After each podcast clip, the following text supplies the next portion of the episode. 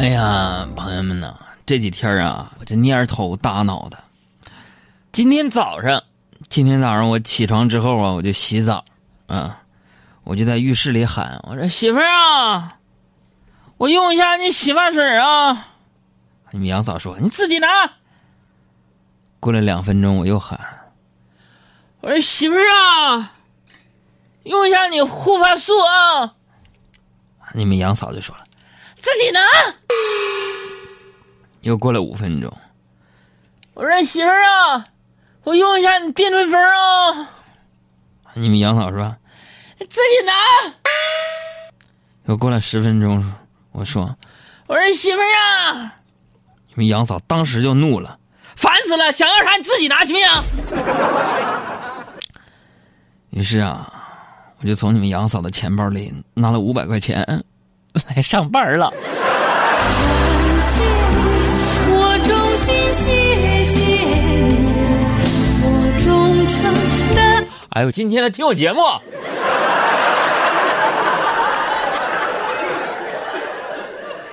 晚上家是不能回了。各位身高在一米七、皮肤白皙、柳叶弯眉、樱桃烤的女性听友，嗯，谁家有四合院借宿一宿？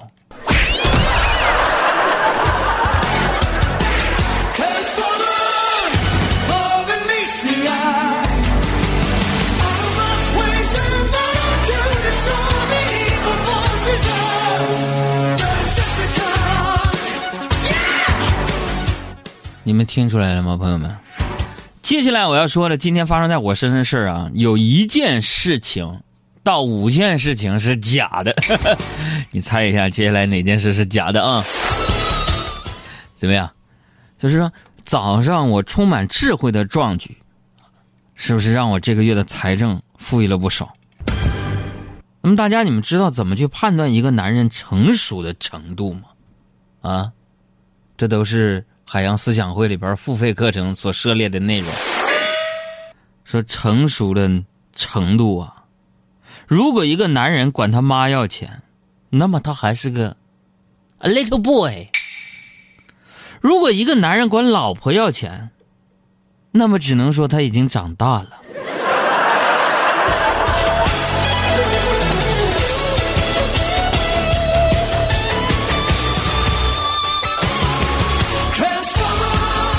所以啊，今天呢，我就跟大家呀，尤其是广大男同胞们，咱们一块来聊一聊啊，私房钱这个话题。这个有人就问了，说杨哥，你有没有私房钱？每当问这个问题的时候，我都 听出来，就是哎，与人沟通，你听一个人的语气，特别不屑。私房钱，我都好久没有看到钱了。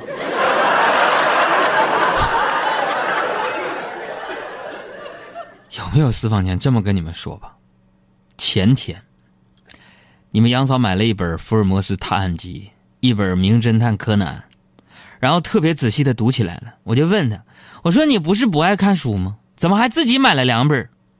啊，你们杨嫂说说，活到老学到老，因为我怀疑海洋你偷偷藏了私房钱。我说青天大老爷冤枉啊！结果你们猜怎么着，朋友们？到今天。早上的时候，杨嫂那书就不看了，不爱看书的老毛病又犯了，两本书就扔那儿了。朋友们，我趁这个机会把私房钱藏在了两本书里。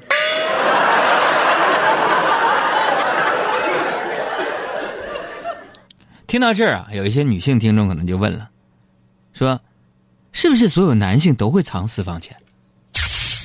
哎，这个听众是哪个城市的？怎么会又会？这么睿智啊，不是幼稚啊？是是不是所有男性都会藏私房钱？哎，这个问题问的好啊！我觉得呀，这得从原始人类说起，对吧？你看啊，原始社会那是啥？男人负责打猎，女人负责持家啊。当然那时候也好搞对象啊。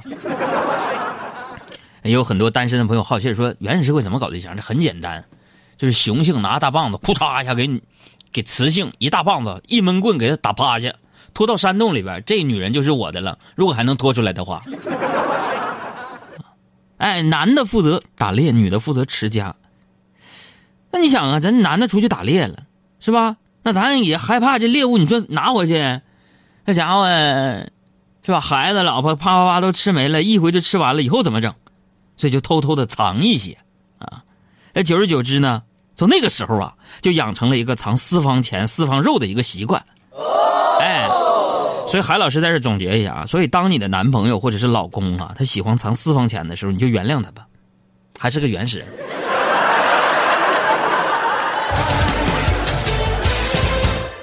那么又有女性朋友问了，说为什么男人要藏私房钱呢？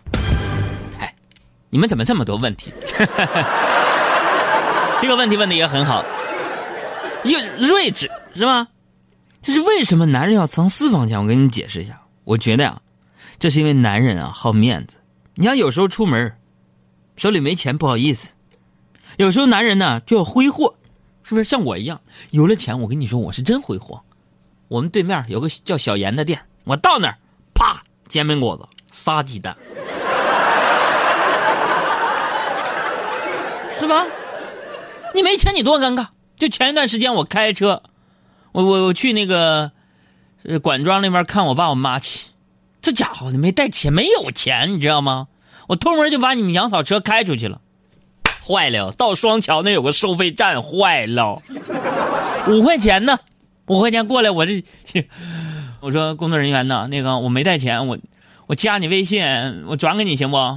那边喊了，组长，这人想泡我。我说别的，那咋整啊？你说没有钱，多么的尴尬，咱俩僵持吗？后边排队呢。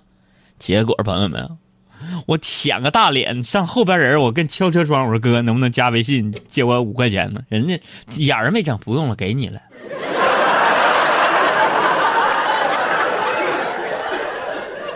是吧？所以男人的藏私房钱没那么多明确目的，是吧？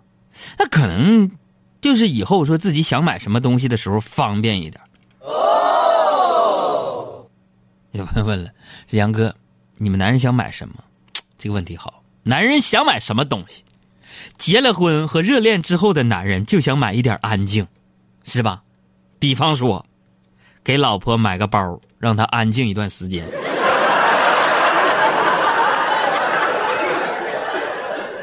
这首歌送给所有的以杨嫂为代表的那些碎嘴子的女性朋友。请你安静点，请你安静点。行，这首歌的精华都在这两句里。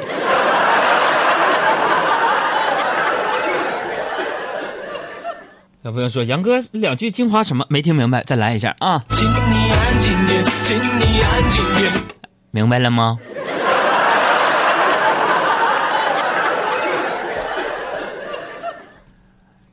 这个我身边啊，男性朋友都在藏私房钱的问题上啊，跟这个老婆斗智斗勇。你比如说，我有个朋友特别会这个打好提前量，就为了结婚之后藏私房钱比较麻烦，于是呢，在结婚之前呢，就把钱借给我们这几个朋友，等到以后需要钱了，就过去找朋友要账去了。啊，当然有风险，像我们这种就不给，是不是？啊？还有一次，我正在家呢。突然，啪嚓一下，我手机短信提示我有人给我充了两百块钱话费。我就纳闷谁呀？啊？那边电话过来了，北京音乐台白洁说了：“哥，我老婆正在查我私房钱呢，我先给你充话费了，以后再还我呀。”哼，凭啥呀？还你？该软磨硬泡之下，我还他一半。为什么？啥？我让你给我存的啊？我用微信的方式存，我还能省好几块钱呢。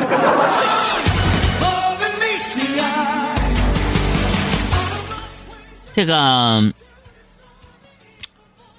我我还有一个妙招啊！我跟你说，就是往哪存私房钱。很多男性朋友可能也提问啊，说这个私房钱到底藏哪儿妥妥的？其实很简单，对不对？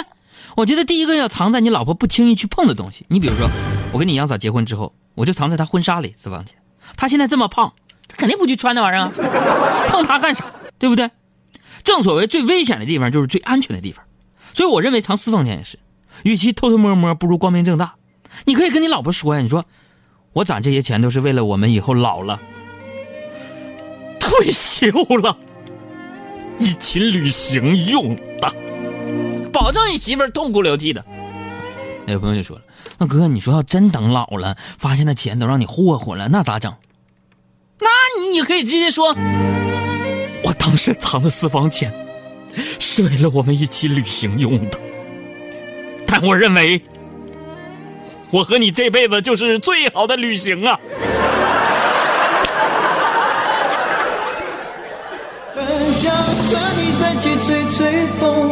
完，你俩车窗摇下来吹吹风，你又浪漫又把他忽悠住了，多好，对不对？然后你那个吹风的时候呢，你媳妇儿可能就说说这说那的，对不对？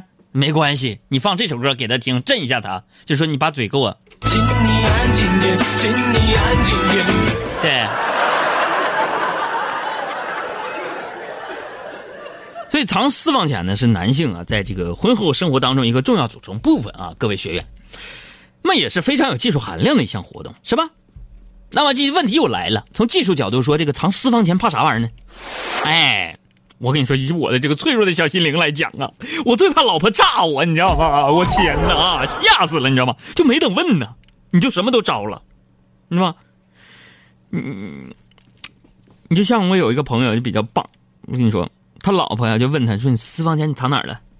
但我那哥们一动不动，毫无畏惧就说了：“说你找吧。”你找，我有私房钱，你找，私房钱找到了都是你的。完，他老婆就开始找啊，哪儿都找了，是吧？就是没找着。后来我问他，我说：“那你把私房钱藏哪儿了？”那哥们跟我说：“藏哪儿了？我这个把钱我就踩在脚底下了。”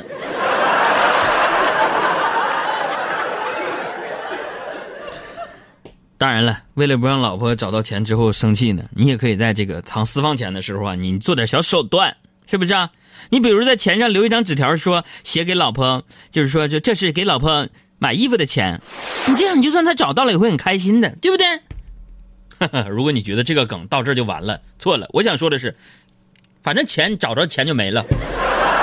那充分说明说藏私房钱能藏住是关键点，是不是啊？那么藏私房钱呢，除了要学会这个见机行事以及沉着冷静之外呢，你还要学会兵不厌诈呀。女人的心思，我跟你讲。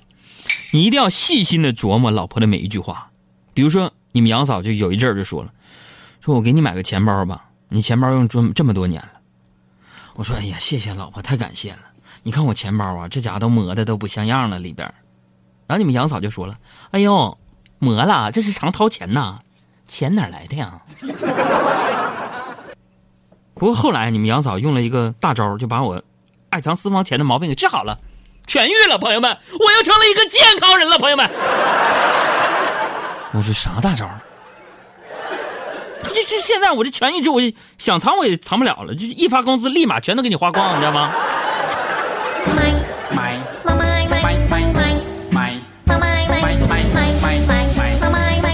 就是当您媳妇儿一直跟你说买买买的时候，你就告诉她。请你安静点，请你安静点。哎，这歌真好使。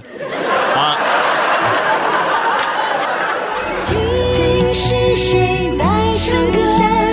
还是你心里的